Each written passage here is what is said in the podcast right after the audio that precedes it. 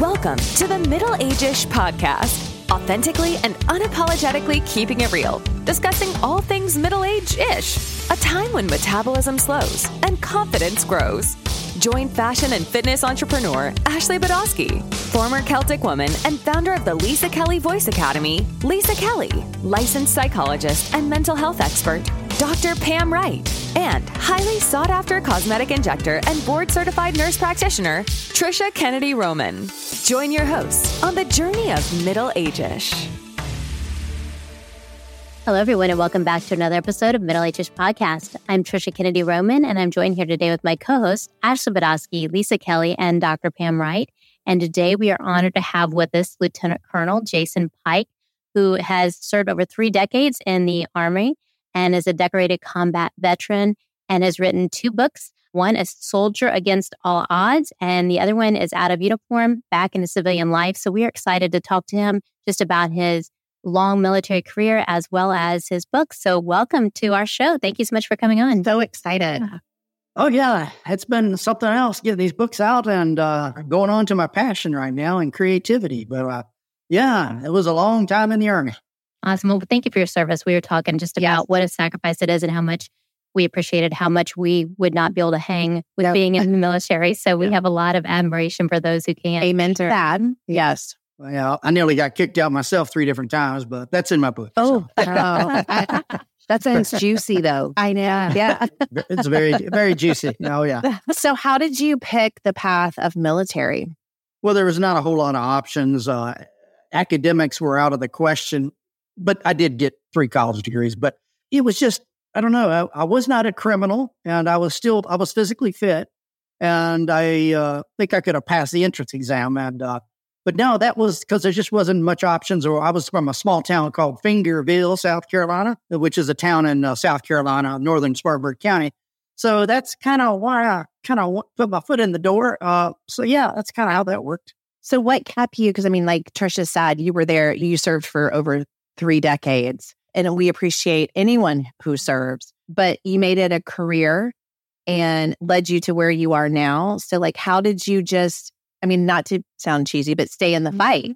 Oh, there was just so many benefits I found out. It was not just the retirement system, which is an excellent retirement system, but it was the travel and the opportunities to see other things, uh, other cultures and people uh, that I would never been able to have seen if I didn't join.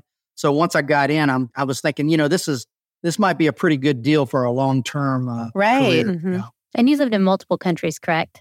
Oh wow, five different countries, nine about nearly nine years uh, overseas. Uh, we got Germany, got Afghanistan, El Salvador, Korea. A lot of time in South Korea, and some other countries that I can't talk about. But a lot of my time was uh, overseas. That's amazing. Mm-hmm.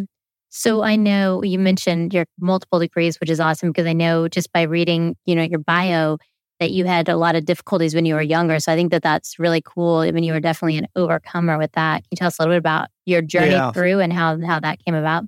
Yeah, I surprised the hell out of my family. There's no doubt about that, and my high school counselor too. But uh, No, no, my uh, I was learning uh, identified when I was seven years old as someone that was a slow learner. The there was a term floating around called dyslexia, but it wasn't diagnosed officially on that. Even after I had my college degrees, a standardized test to me and any type of instruction, I, I think all your viewers out there can change a tire much better than me. I mean, if you give me the practice to do something, I can do it, but I have to work at it harder and I'm slower Right. and a lot of people are like, uh, you know, uh, you dummy, you, you don't know how to do it. And but no, I had to work. I had to work at it. And uh, a good question would be, how in the hell did you join the army? Because you have to pass a basic entrance exam. And I started in the National Guard, which was the less than best. We were weekend warriors, uh, one weekend a month, two weeks a year, drinking beer and goofing off. But they used to call us nasty girls or no goes, things of that nature. But uh, so I went in at the very bottom as rank and education. I went into a junior college and I worked, I got my basics up and then I went transferred over to a reputable college, Clemson University. Right. So I started real slow and methodical and just kind of worked my way in that way on education, which was to me, even to this day, is, is, is difficult for me. So you started out then enlisted, and then you ended up obviously as lieutenant colonel. So kind of went in. You made it work. Mhm. Yeah. Yeah, made it work. Yeah, then uh, there in the, in the reviews of the first book, A Soldier Against All Odds, there's folks that knew me and says he surprised the hell out of me, and I kind of like, I kind of this is kind of fun to surprise everybody about what I'm doing, and and just I would not, I was a quiet guy. I, I started talking a lot later on in life, maybe after uh, some of my siblings said I didn't start talking until I was age 30 or my, my confidence was low. oh, those quiet... siblings. but uh, yeah, it was just a slow, methodical, and, and, and many times a painful process. Once I got in, I, I, see, I almost got kicked out when I was age 17. I, I had failed. I was older than most people in high school, and I never, I never said anything about me failing the first grade and having problems learning. My high school counselor knew about it, and some others, but for the most part, it was kept sort of a secret, I guess.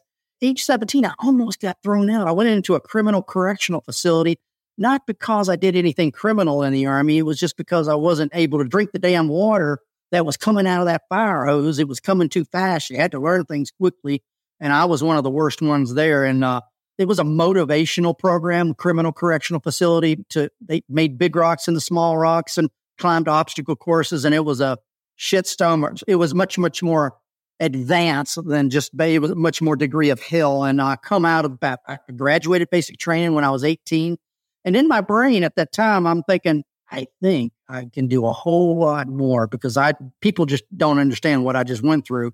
And uh, I started gaining a little bit more confidence. Got got my first girlfriend after that, but uh, so but yeah, so things started working out real. Slow. I said, well, I think I can go to college, and I, even though they tell me I can't, I, that's the way I to become a leader. You got to get a college right. degree, mm-hmm. and so uh, that's how that started, real slow from a junior college. Yeah. So you started in the military when you were 17? 17, I was still in high school. I hadn't even oh, graduated. Oh, we called nasty girls, National Guard. I mean, you didn't have to have a high school diploma. Yeah. So uh, I think they just slipped me on through. And they, I, I, I, feel that I probably failed the test, but they just wanted numbers and things. But uh, and once I got now. my foot in the door, once I got my foot in the door, it was in the door. So uh, yeah, age 17, I was a junior. Well, yeah, I was a junior in high school. They don't do that now. You have to be older, don't you, now to enlist? Definitely, you you need to have a high school diploma okay, right. to go into okay. the army. I don't know about the National Guard or the reserves. I don't know uh, if they'll let you in without a, a high school high diploma school, or a GED. But at the time in the Guard, I just remember I had to get my mom's signature. I remember that, and I was like, okay, she'll sign off on it. But uh, other than that, yeah, I don't know these days. So which was scarier than like being in the army or doing your college degree? oh, I was scared to death walking into a college classroom because that was a place. Oh, yeah. It was well known that this is a place that's out of line for me. And uh, and but once I got the first semester, the second semester, I started to slowly building up the confidence. Right. That mm-hmm. I think I think I can handle this. And you know, it wasn't in anything technical. It was an education. So I was uh, on a slower path, maybe the five five and a half year program at the same time, I was still in the reserves or, or the National Guard. And then I'd be, I got a ROTC scholarship. I applied, well, I applied once and failed and got it on the second try. But and I went to Clemson and was able to get my degree uh, in agriculture education. I was from a rural background, and uh, and that's what you needed. You needed a bachelor's degree, and that was my goal. And I got that. I was able to get that. That's mm-hmm. incredible. Yeah, that's amazing. So you talk about gaining confidence, but obviously, as you went up in ranks, you were responsible for a lot of people and a lot more people as, as it went on. And so I can't imagine having that responsibility of having platoon or. Yeah. Yeah. Yeah. Kind of, you're a young guy and you're in charge of maybe 20, 30, 40 people, and they have a lot more experience than you. But leadership was pounded into me early, and I got leadership pretty well as far as just treating others like you want to be treated. And to me, it was sort of common sense. And you give the task down to your uh, subordinate leaders and they allow them to carry it out. And I did well with that. I did well with that. So uh, that was something that they taught us to trust your leaders and trust your subordinate leaders. And, and I did well. And I was never, uh, as you can probably detect, I would, ne- I never thought I was better than anyone. I was, I felt always blessed that I was in the position I was. Yeah. But those are the best leaders. yeah. I think the ones that continue to have a humble heart. Yeah and they lead by example, I think that that actually shows how you were able to overcome what you did and and move on. Because I think that's that's so important. I think in life, yeah, is that and nobody's better than anybody else. You got to work just as hard, if not harder. And having the knowledge that you need to continue learning as well to Mhm. make yourself better. I always think it's because we all run our own businesses, but I always feel it's nice to be able to sit back and listen to others' opinions and take it on board and not be so full of yourself that you're not available to learn or listen or gain some new knowledge all the time. Oh yeah, and I was definitely all for you know help me out, man, help me out. I, I don't know, and uh, but yeah, that exactly. I agree with that full heart. Yeah. Well, I think just the fact that it didn't come easy for you. I think that that again, as a leader who can understand others' struggles and, and be more of an encourager versus someone who you know it is very natural and easy for them. I think that that would make even a stronger leader that to overcome those challenges to be able to work hard to get where you wanted to be. I think that's really cool. I was always empathetic with the folks that did the work at the bottom because I used to be there myself. So, Right. uh, Yeah. the, yeah, that term they call that term Mustang in the military. Someone that came from the lower ranks and made it up, and uh, and I yeah, ex- exactly. Hum, being very Yeah. humble. Because is that common, you know, for people that are enlisted? I know there are, I'm remember hearing warrant officers and such, but is it common to then go back and become a commissioned officer? At the time, it was not. Uh, it's more common now. They have programs where they try to get enlisted to become officers. But I was in an era at that time that it was not common. And once you're enlisted, you sort of have the tendency to stay enlisted because once you go become an officer, you go you go down to the you're down at butter bar, which is the second lieutenant, which is at the lowest of the officers. You're still in charge of people and you're still higher up there. Make more money, but still, it's more common today than it was when I joined. So your book, I know, talks about some of the struggles you went through working your way up. And does it cover a lot of events through your military career as well? Yeah, so it pretty much uh, goes into detail, and I pretty much I'm very very vulnerable uh, with everything that I've done, uh, good and the bad and the ugly, which is really hard to get the vulnerability thing because I grew up in the South as a man, and you and you're in the military, you suck it up, you take it all, you don't complain. But in the book, I pretty much gave it all up, and uh, it's that was the hard part of the book is to to have somebody work with you uh, to get the details of girlfriend problems, car crashes, jealousy, all the human rage, emotions, fun, all those things, and just pack them together uh, uh, as a life. And that was real difficult because you got to think, well, what, what are they going to think about me? And they might think that this and that, and could destroy your friendships. Or so, really, uh, that was the really hard part of the book is just vomiting it out. But was it a healing process for you to be so raw and vulnerable? Yeah, it was a healing process that uh, I got over a lot of things that I had hangups with. and Yes, so it, it- there was a healing process to this. It definitely was. Mm. We talked about how it's so hard to adjust to coming back to life here if you've been overseas or you've been at war and those kind Oh, of things. that's tough. yeah. That's tough. So how was it for you? I mean, was there like some PTSD? yeah. Was there other things going on or oh yeah, I burned. I got PTSD uh, really later in my career before I even went to war. I got my PTSD from a like a mean girl event that occurred in the military where I had a bunch of false accusations that were thrown against me for things that I went through a federal investigation of espionage against the U.S. government on. But in organizations such, or it could be cliques or things. If if things don't fall into place too well with leaders, they can. There's things that they can do, and I and I started developing PTSD later. I was a senior military uh, officer, lieutenant colonel at the time. That was before I went to Afghanistan, and then of course my father's death in Afghanistan really solidified that. Yeah, and you talked about getting out and the transition, and you, you think about all those things that you did overseas. Doesn't have to do with war. It could have to do with just being a team member. Could be the foods, the the taste, the smells, and all the things that.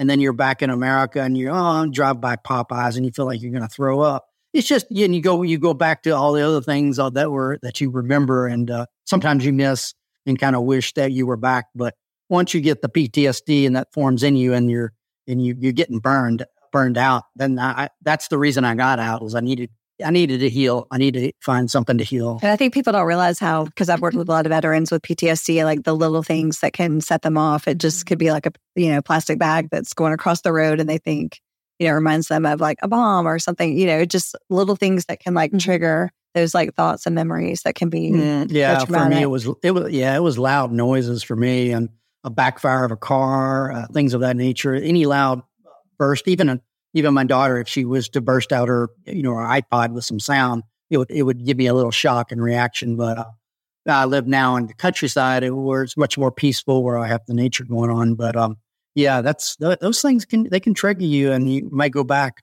Mm-hmm.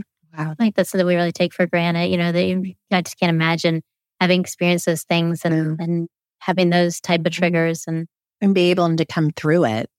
Yeah, you know, such a large a large chunk of your life too. Like it always amazes me that, you know, people are kids when they go into the army, like they're 17 and 18. And, you know, we have sons all around the same yeah. age. Like I know they're not emotionally, uh, you know, mature enough to handle sort of anything really. And you're thinking that these poor kids are heading off into the army and dealing with things that they've never had to deal with before. It, it's yeah. just the sights that, yeah, the things that they have to see as you, as you yeah. know. So yeah, and a lot of a lot of them don't stay as long as I did. They'll they may go in for three or four years and come back, and they'll go back to their same town, and everything's changed. They well, they changed, but also other figure. Once there's an old term called "once you leave, you can never come back," and so they feel that they're out of place. But you know, they've changed. The people have changed, and they're different folks as well. And um, you have to establish wherever you want your pattern. I mean, they may have driven tanks and rode in helicopters just freely and wildly and then now they're bagging bags at Walmart or something, and they're like, "What is this? What's up? What's up with this stuff?" And uh, they don't feel the camaraderie. They don't feel the excitement. Uh, I used to drive a tank over this, this, this, and now I'm doing this. I'm driving a truck, driving, you know. So right. it's not the same thing. And know. the hard thing when you come back as well is you you don't realize that people have moved on as well. So they've moved on away from you, and you think you're longing for something that was there like two or three years ago, and then you go back and everybody else has continued on with their life and you're like oh this is this is different. Oh yeah. So this this thing about suicide and there's a whole lot of it's an animal that we've been looking at for over 10 years or more and it's it's a we haven't got our hands wrapped around it. Well we have. No. Yeah because that's what we were talking about just the focus needing to be on the veterans coming home mm-hmm. and to make sure that they're taken care of mentally spiritually and there is, it seems, I mean, to a layperson who doesn't have any background like you do, just the disappointment in how veterans are treated and the agencies and the services that they need just for us hearing if we even listen to the news you know how that has to be a struggle for someone like yourself that you know you did you were there for 31 years and you went through that stuff to come home or just to see other veterans in those different situations yeah, because you come back home and you you deal with the Veterans Administration, and uh, I deal with the Veterans Administration in my second book, out of uniform and back into civilian life, and I try I try to break it down for folks. It's more of a self help guide with links, and I, I, do speak that the Veterans Administration is a difficult beast. It's the largest healthcare agency, a huge bureaucratic organization that's difficult to get through just because there's so many different hurdles and I try to tell them to stick with it, just like anything else in life, and uh, to work with it the best you can. Because a lot of folks think, well, that's where my money's going to come from, or where that's where my health care is going to come from. And it might be, there's going to be, yes, but there's second and third order benefits to belonging to the VA. Then they don't, they don't understand. There could be free cars, adaptive housing, how right. to get in and out of housing with ramps. And there's, if you can't drive or a house, if you can't afford a house, if you're under certain conditions, you can apply to become a homeowner uh, for free. But you've got to be rated. You've got to have that VA rating. And, uh, and then if you've got PTSD and you're impatient and you don't want to work with it, that can be some struggle for the veterans. Yeah. I just think that's so sad though. I know. Like I think it's again, it's just one of the biggest injustices hmm in a world full of injustices that that is how our veteran not how all veterans but i mean i do feel like it's a large percentage of veterans. Yeah you're going to hear the horror stories personally with me i did well but i had prepared for it and i kind of knew what was there was a good problem that i had which was the person who was supposed to help me was not around and wouldn't help me and so i went in and figured it out on my own. I went into the mm, right. which, I, which i don't recommend because it's a big, it's like, you know, you go to the tax man, and you give him your taxes. But I had to figure out a whole lot of things on my own. I had the time to do it and it took me a while and I got the paperwork in. I came out rated really well, relatively fast, which was five months. Uh, but a lot of them don't have that uh, ability to read and have the time to go through the regulation. The, the best thing to do is really get a good veteran service officer that's, that will put the stuff in that represents you it right, your uh, advocate. your advocate. Get the good yeah. advocate It could be the Mhm. American Legion. It could be the VFW. It could be a whole, but and, and get them that are certified and know what they're doing. Mine wasn't around, but I did it. But yeah, that's the biggest takeaway is get a good representative to represent you and, and just stick with it. Because once you put that paperwork in, that's where it starts. Once it's stamped, that's where it starts. And that's where you get your back pay. And so, but I, I just try to try to encourage folks to try to hang in there because it's much more than just your money monthly and your health care. Yeah. Right. What would you say is one of your biggest lessons you learned from your years in the military? Oh, just show up at the right place at the right time with the right attitude, even if you don't know a damn thing, and you'll be doing much, much, much better than most people. Because when I showed up at the right place, having the right attitude, um, that maybe show up a little earlier so you can talk to some people in the meetings and get a get a personal basis with them, and that'll help you out a lot as well. And uh, and even if you don't know, a lot of ambiguity out there in the military. A lot of a lot of times we don't know what we're going to be doing or where we're going, and and you may not know what to do. And uh, you you got to form together as a team. And if you show up and you have a good attitude, maybe even ten minutes before a meeting or a, a formation, and and just get on a personal level before the any instructions occur is my biggest takeaway. I think that's a really good lesson. for That's a life lesson. Just to to show up, have a positive attitude, and do what it, job. yeah, and do what you need to do. Yeah, exactly. The leaders will take note of it and uh, stay true to your core and whoever you are, be that person because they'll they'll know a fake and a heartbeat. That's so true. Did you start writing your book while you were in the military? Was it after you got out you decided to write a book? It was after I got out. It had been nagging on me in the military to do it, but I definitely wanted to be out of the military before I did because there's just so many deep dark secrets and things. And so, Yeah, uh, right. but then I uh, I didn't even, I, I didn't know how to write a book. I don't know how to market a book, uh, but I I failed the English of all things, and uh, so that is my and English is my worst subject. Writing and reading are, are my worst subjects, and um. I'm from the South. We say y'all, not you. I mean, there's just so many different vernaculars. Yeah, we so- spell phonetically. Exactly. yeah, I mean, South Carolina school system, we're 49th in the country, and the only one lower than us is Mississippi. So, yeah, but I wanted to get the stories out, and uh, I wanted to put that out for folks because I was a storied character in a way, and uh, I thought I had some uh, something uh, to give uh, back uh, to folks that is not just life lessons and just oh my god type of things. It's humorous as well, funny stuff that occurred, and and just everything of life that's all wrapped up in, in a military memoir biography. And has the army moved on in that it's more supportive of people with learning disabilities, or is it a better environment to be in these days? Because I'm, I'm sure people are more aware of everybody learning differently.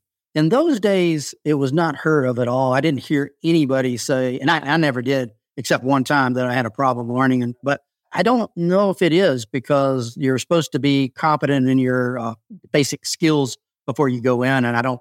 I don't know if uh, that is brought up to the like. Well, if you go to a college, you can and I did later on. I figured out that you can get an educational psychologist to write a letter for you, so you have extra time or uh, space or place but in the military, I never saw that happen. I haven't heard of that happening. Uh, yeah, in the military. I think about when you're younger is such a shame because I do that. I do educational testing now. So I diagnose like dyslexia and dysgraphia My and things like that. Back then, though, it wasn't heard of. And if you had slow processing speed, you were just slow, you know, which meant like, Yeah. you know, you're just not smart. So you're slow. And so now there's so much education about that and so much testing that occurs and people, you know, students get the services that they need. But it's, it's sad to think that like you probably missed that because of the generation that we grew Yeah. up in.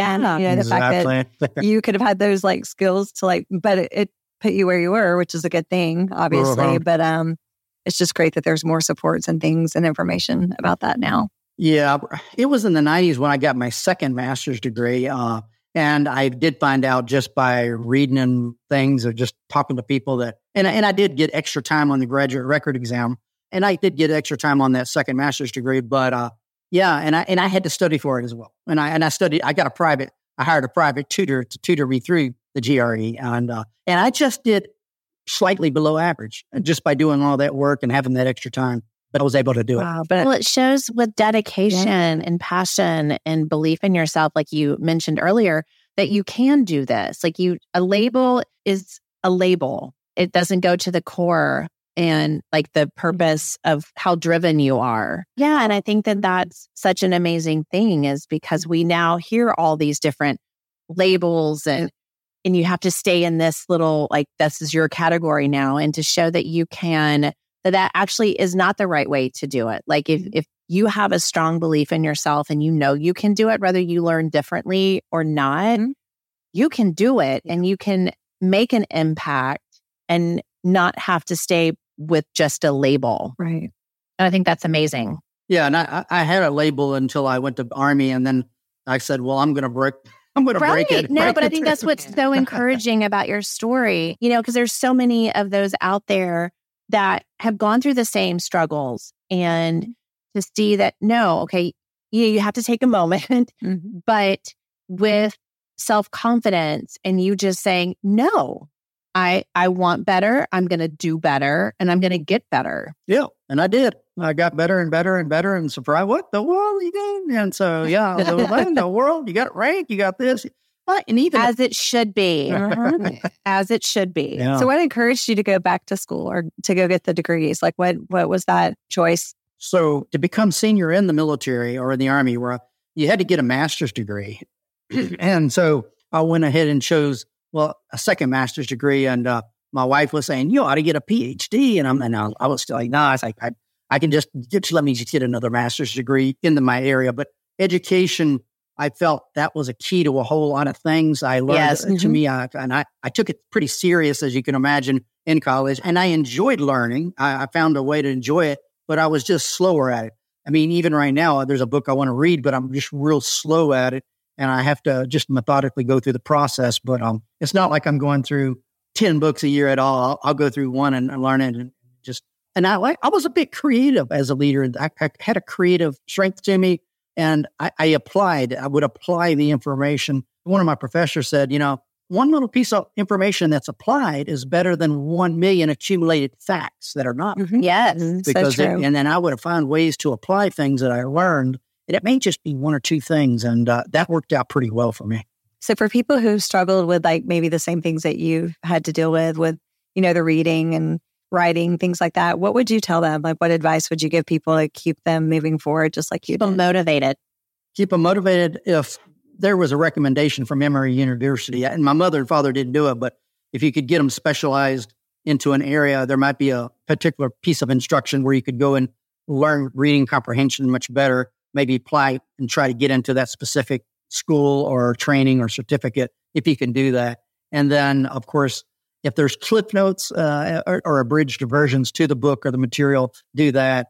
Uh, Whatever is a summary. Uh, and then when you're in a classroom, I would sit at the front and be the, one of the first ones in and show uh, that the prof- that you're interested and that you're a serious student to the professor because there's also personality dynamics that go into a classroom. Uh-huh. So uh, those are the few tips. I, I would take a lot of copious notes with a recorder, and and then after my class instruction, I would immediately review it for 5 Uh-huh. minutes only, and I I would only go in ten to fifteen minute segments, and sometimes I would change my location of where I was physically at and present.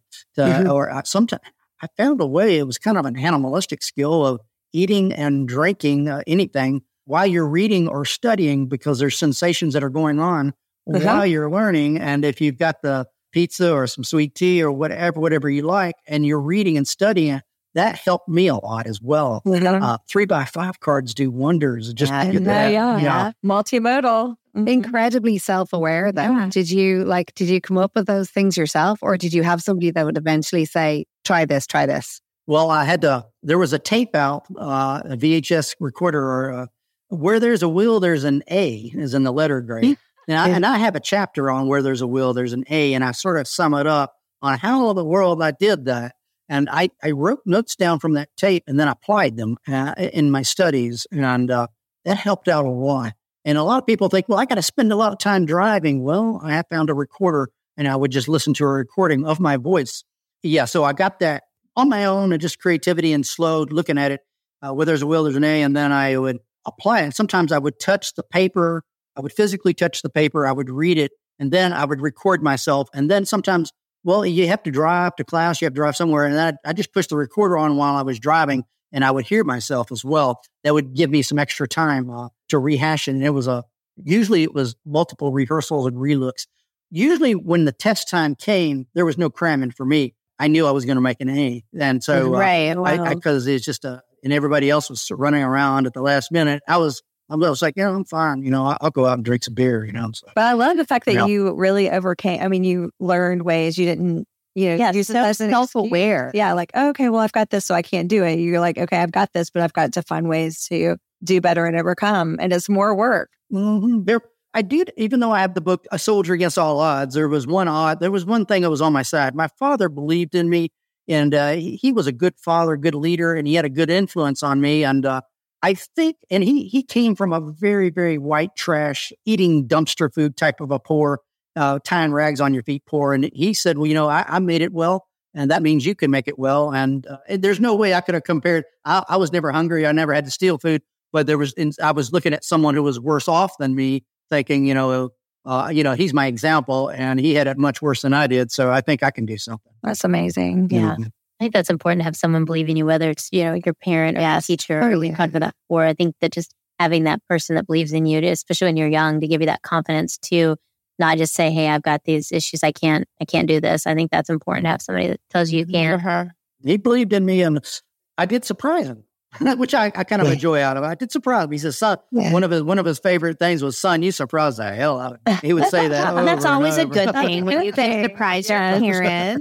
Parents. yeah, in a good way. It was a good way. Yeah, a good way. That's amazing. Yeah. So with your, your first book, how long did the second book come to be? Oh well, the the first the first book was Hell. That was about two and a half three years. That was more of the vulnerability issue. But the second book came out within six months. It's uh, because we had something to go by. We had the Veterans Administration regulation, which we broke down, and the links to it, and then my knowledge of, of knowing how to proceed through it. And so we had something to go by with this book to formulate that. And uh, I have a ghostwriter who knows me very well. But no, that was the that was quick.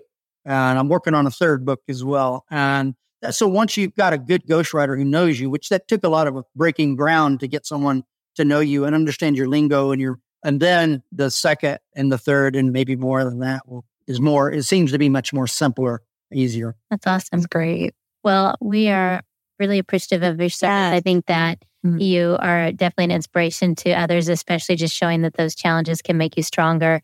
And we are, again, thankful for you. And we'll definitely list your books on the podcast when we put it out. And thank you for your service. Yeah, thank you for what you do and what you're continuing to do. You're welcome. Appreciate being on your show. Yeah, We giving hope appreciate to many. And I Yeah. think That's that- what it's about. It's about Yeah. inspiration and hope is what I'm selling here. Yep. Yeah. Exactly. Thank, Nice. thank So you much. so much. So honored. Hey, you're Thank welcome. you. Take care.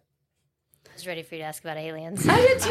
When he said secrets, I was like, I here we know, but I mean, you guys told me not to ask about aliens. I uh, was oh, ready. When he said secrets, I was like, uh, oh, here comes Did Ashley. you? Did uh, Waiting. I'm proud of you for not asking. I thought you were going to amount of oh my god, I wanted that took. to so bad. I needed you to do it. I was, I was waiting for you to be like, so can you please tell us? You guys told me I couldn't. what life is there out in Oh, the universe? he's a sweet. mean, How old is he? Is he our age? no, he's much older. Is he? Because he said he was 30 Well, years in it and he was 17. recently out. So I'm thinking isn't he's in his 50s? 60s. 60, 50, 60s. I, but I he would was say said so. he joined when he was 17. And he was 32 30 years. years. but he said that he went to But that's when he, he, ser- he and his- served for 32 years. his- So like Okay, he's so been maybe out. that's his Yeah, so master's he's been was out. his 90s, right? Yeah, he and say masters That was his- during his when he was second, there, I think his. Yeah. second master's was in his 90s. Yeah, so I'm saying he's in his he's in 60s. his mid to late 60s. Yeah. I put him late Um, 50s, early 60s. Yeah. He was I think like, he looks wow. old. He overcame a lot. I can't even imagine. Like That's exactly that. how I had to learn. That's how exactly. Really? Yeah. I'm a terrible Yeah. reader and writer. I Terrible. well, I think I had to record my voice. back then and versus now, you know, there's like Dragon Speak and there's Mm-hmm. Yeah. audiobooks and there's so Yeah, much yeah, more that we So much more. But back then it was like Yeah. really you just felt My like dad mom. was Yeah. undiagnosed di- uh, dyslexic. Yeah. Yeah. I'm definitely yeah, and I mean, undiagnosed dyslexic. Yeah, and Yeah. so like we talk about it all the time because Steven, my oldest, Mm-hmm. was diagnosed and he is dyslexic. Yeah. And so he did like he like he would learn best with a whiteboard written in green. And Mm-hmm. he would all like that's how like that's how he would write his Wow. notes and all of that stuff. And so I do like you do hate it for those that Yeah. Had to struggle and it was just okay well you're slow like you talked about Mm-hmm. Yeah, pam yeah. I was the same way. you know I remember being that- in that's college. how I, my Yeah. that's what my dad would say he was Oh, like yeah, yeah. no my tex- my teachers would just say oh he's slow. Slow meaning dumb, right? And yeah. like seriously, one of the smartest, not just because he's my father, but like seriously, so Smart successful, super smart. Mm-hmm.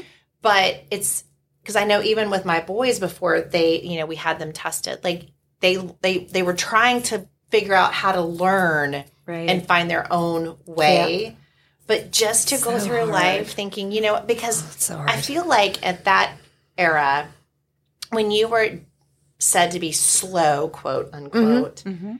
you were kind of just pushed to the side. Like it wasn't like, okay, so yeah. we feel like you're slow in learning, but we're going to help you. It's like, no, you're, just written off. Right. He could have definitely slipped through the cracks if he hadn't been so Yes, determined. to have, Oh, yeah. you know, and I just, I think that it's, that's such a good lesson for anyone Mm-hmm. in any genre, in any profession or any level or stage in their life is that the odds were stacked against him. Mm-hmm. He talked about his family and coming from, you know, very, very little to have the, like the self awareness Oh yeah. that no i i think i'm better than this and i think i, can can, do be, more. be i can be better Yeah. um so i mean i think Well, and slow doesn't mean, yeah, I remember I would be on like problem 10 and everybody started in their test, you know, and I'm Right. like, what is wrong with me? Like I studied, I know this, but it's just, it wasn't about the not pro- knowing it. It was just process the differently processing speed. Yes. yeah you process differently so Yeah. Yeah. I think a lot of people have that whole, they want everything to be different and changed versus just being acceptant. And so to me, he was acceptant. He Right. accepted his limitations, but he overcame them by Right. working harder. With So it's like, determination. this is, yeah, this is what I need to do to work harder. and instead of just being like okay I have this, with a label or whatever and just yeah like putting yourself on the shelf Yeah. now, you know, to have like, okay, I learned different, Mm-hmm. or I have different experiences. I've had a different upbringing. Yeah. I've had horrible things happen in my life. Right. Pushing through, figuring out how to turn a negative into a positive. Right. Um, It must be so hard, like to to hear, you know, that you're slow or like that lingering in the back of your head all the time and feeling because like those were the experts at the time. you had Your to, of course, and they didn't. To yeah. be fair, No, they no, didn't no. know any Oh, a different. thou- so you're like, I mean, it was it was just you're taking on. knowledge. absolutely. They didn't have the knowledge. I, I feel like it was changing a little bit when i was in school but it still wasn't there. But like when i think about my uncle my uncle wrote with his left hand but he was beaten to write with his right hand um, I'm, I'm were like, left-handed, and I was I was Automatic made- brightness off.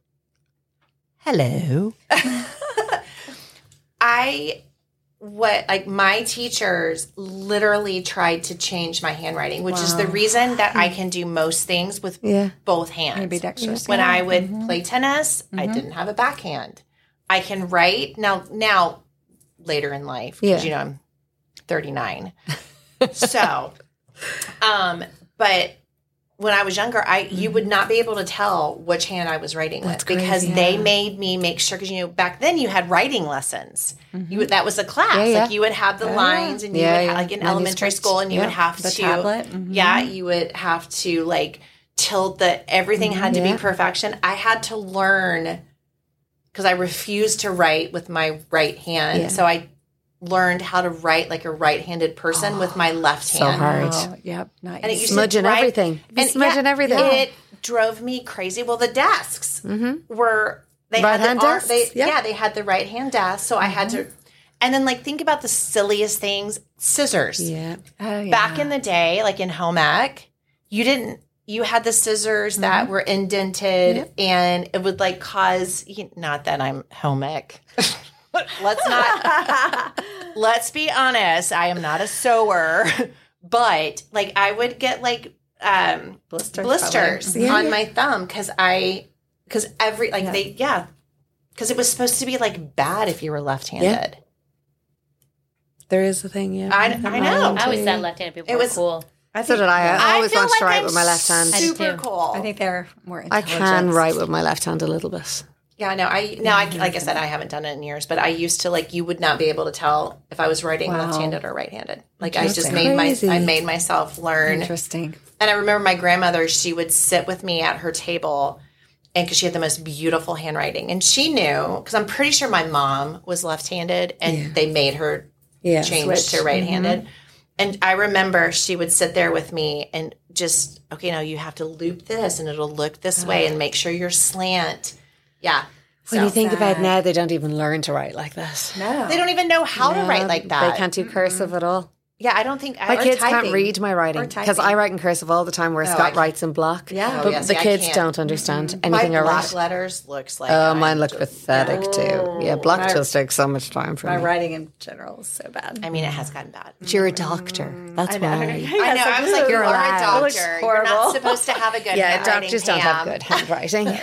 they have the brain. Did you take um, typing? Yes. Yes. Mavis Beacon. We typing. didn't have. We didn't. don't we, do that now. we- Like, Why do they No, need to though? they don't. Because they figured out you can do it just as fast with your two fingers instead of you like putting your hands Oh my like you're on gosh! a piano. The girls at my store laugh at me so hard when I type because I or like I text because I one finger. oh yeah, my Do you mom's a one finger. oh as my well. god! Yes, I can. You can't do that. Like, really? I- you don't oh, do two fingers? no. Oh, gosh. Two thumbs. Yes, two thumbs. I actually have my Uh-uh, poor no, I do it with my pointer finger, and I'll be like, Hi, My mom does it with her fourth finger. My mom Oh. like does this. Oh my This Yeah. is why. Ashley Yeah. loves emojis, I think. I do love emojis. Just the I right could, ones. guys. I know now that I know what some of them mean. Yes, exactly. Um, I give thumbs up a lot more now, actually, since I learned that Oh, from Lisa. oh yeah. I, I it's crazy. I know. I could seriously. I've said this before. I will say it again. I can write an entire book with emojis, and you're going to know exactly what I'm saying. I would. I Or others it. are going to think you're saying something completely different. well, that could be it. But in my mind, it's fabulous, and that is really all that matters. In my mind, my emojis lighten the mood. They make you giggle. yes. Yes. You can roll your eyes. I only think you're giggling. So Yeah, yeah, that's yeah. really all that matters. So have you tried the the thumb texting or no? Never.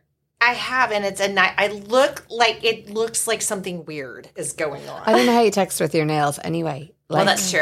I know. I do like- have really long nails. Yes. Yeah. Yeah. Like, But no, I use my pointer finger and I'm always like, hi, how are you? Oh, that didn't work out. Hi, how are you? delete, I, delete, mean, delete. I mean, it might take me five minutes to say how So are you because. I'm deleting and but but then I'll throw an emoji in and I feel better. Well, that Siri thing is the one that drives me insane. The voice to text. Oh, she yes. never understands anything I say. No, I send some crazy texts because Yep, I do all talk to text usually. Oh, I don't even know how to do that. you don't. That's No. the easiest thing. Yeah. See, it's like Okay, but this okay. I can just tell you guys right now, as we all know, this is the reason I'm part of this podcast because you guys are educating learn. me. because no, the only way that I know how to text with my voice is if I hit the little microphone. Yeah, but there's a blue like sound wave on your. You know where your emojis are? There's a blue sound wave comes I up on your text to message. hold on one second. She's gonna like. I said text this to my mom the other day. I was like, "But you can talk to text." Like, I couldn't find my phone to text you. I'm just go. Well, say hey, hey Siri. I'm saying it quietly, so she So know. like you can like so then you go to your all text message No, there. not- okay, so text message. pick up it. Yeah, and then this blue thing here, this yoke. Sorry, I can't do it with my glasses. But yeah, there you go. Add recipient to send an audio. So put Trisha in. Trisha. See, I don't know how to. You do the See, audio it doesn't work. messages. I do talk to text. See, you Hold guys up. are trying to show me something and it Trish. doesn't work. Okay, there's Trisha at iCloud. Right now, send your little message. Just tap the microphone.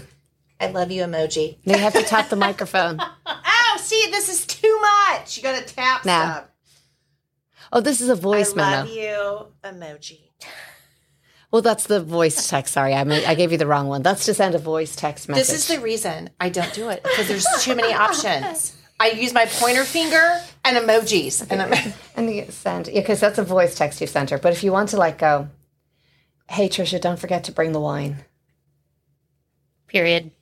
Period. Yeah. Period.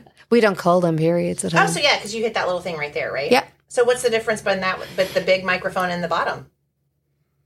It's the that, same thing. That talks to text. It's the same thing. Yeah. Okay. Yeah, yeah, yeah. Yeah. Got it. So Same thing. funny. I freaking hate technology. I know. Well, I really. We're all Cheers to showing up and having a good attitude. Yep. Yes. Here we are. Um, And me not talking about aliens. Cheers. Thank you for joining the ladies of the Middle Age-ish podcast as they journey through the ups and downs of this not young, but definitely not old season of life. To hear past episodes or make suggestions for future episodes, visit www.middleageish.com. That's www.middleageish.com. You can follow along on social media at middleageish. Also, if you have a moment to leave a review, rate, and subscribe, that helps others find the show, and we greatly appreciate it. Once again, thank you so much for joining us, and we'll catch you in the next episode of the Middle Age Ish Podcast.